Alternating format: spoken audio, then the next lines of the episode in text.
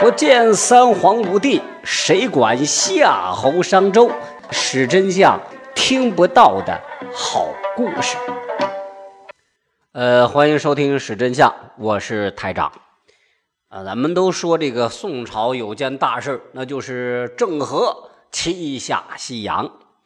郑和七下西洋呢，确实伟大。为什么说伟大呢？你看，航行之远，时间之长，规模之大，堪称世界航海史上的空前壮举，为人类的航海事业做出了伟大贡献。但是，这么重要的一个国家大事明成祖朱棣。为什么要把这件事交给一个从来没有出过海的太监郑和去做呢？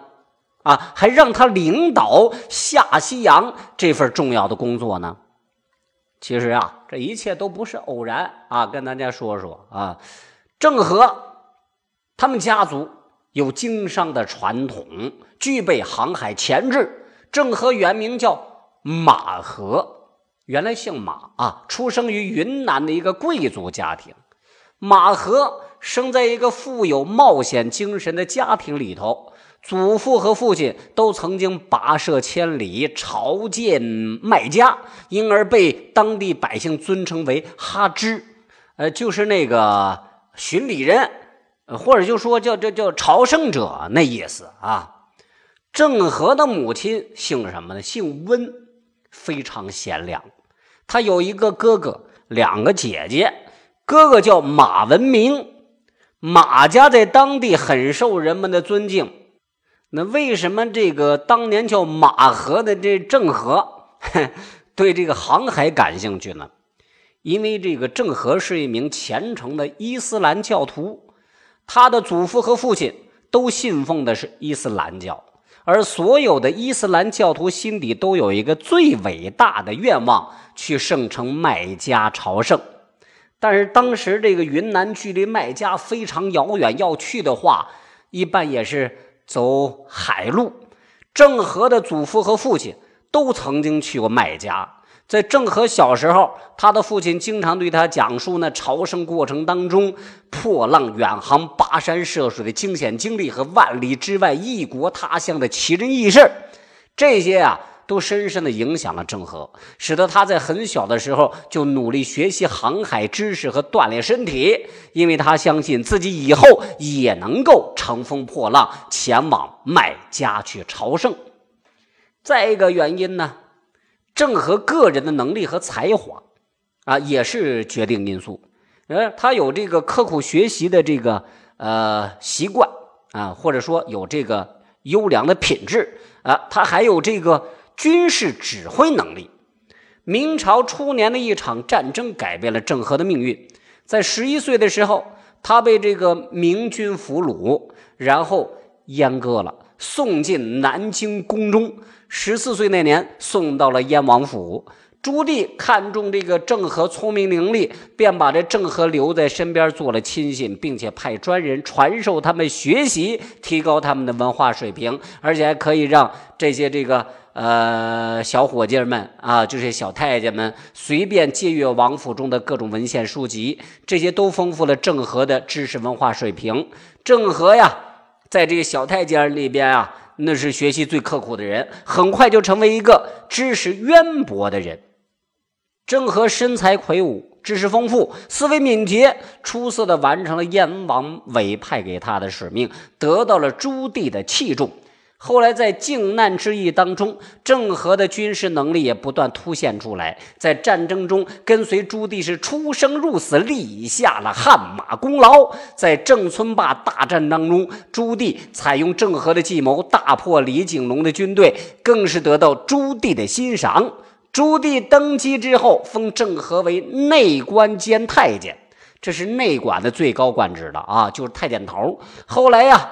那那那这会儿这会儿这个呃，应该这郑和还不姓郑还叫马和。后来朱棣就赐姓给他，正式由马和改为郑和了。皇帝赐姓，这在过去那是至高无上的荣誉呀。您这里正在收听的是文台台台台台台台台。长的是真相再说到这个为什么是郑和下西洋的第三个决定性因素那郑和曾经有个老师是谁呢？是姚广孝。哎这个这个姚广孝啊他具有超高谋略和眼光啊。后来把他教的这个郑和也有这些素质了，所以足以胜任航海这件大事那姚广孝可谓是当时明朝第一奇人呐。精通三教，是燕王朱棣的主要谋士，帮助其夺取皇位。郑和十一岁那年被抓住，啊，阉割了，送进宫里头，人生遭此巨变，任何人都难以接受，何况十来岁的少年。在郑和迷茫期间，姚广孝就指点郑和：首先呐，小兄弟啊，你要接受现实。认识到你自己现在没有那个鸡鸡了啊，你就是一太监，对不对？你是太监，你就得正视自己的存在。你现在又找不回来你那个鸡鸡了啊，所以你得明确自己的价值。不管别人怎么说，你要做好你自己啊啊，提高自己的修养。哎，是人才啊，是金子，你到哪儿哪儿你都会发光的。啊，姚光孝教育郑和就说：“宦官虽然在宫里头不被当人看，但是一样要有高尚的追求，要做人上之人。你就得像司马迁那样，忍辱负重，成就伟业。”在谈到这个学习上，姚广孝说呀：“学问不仅要精，而且要博。”文能通晓经略，武能治兵操戈，对不对？文武双全，你才能有出息。这些呀，都对郑和的成长影响极大。因此呢，郑和就拜姚广孝做了老师。那下西洋这件事啊，事关重大。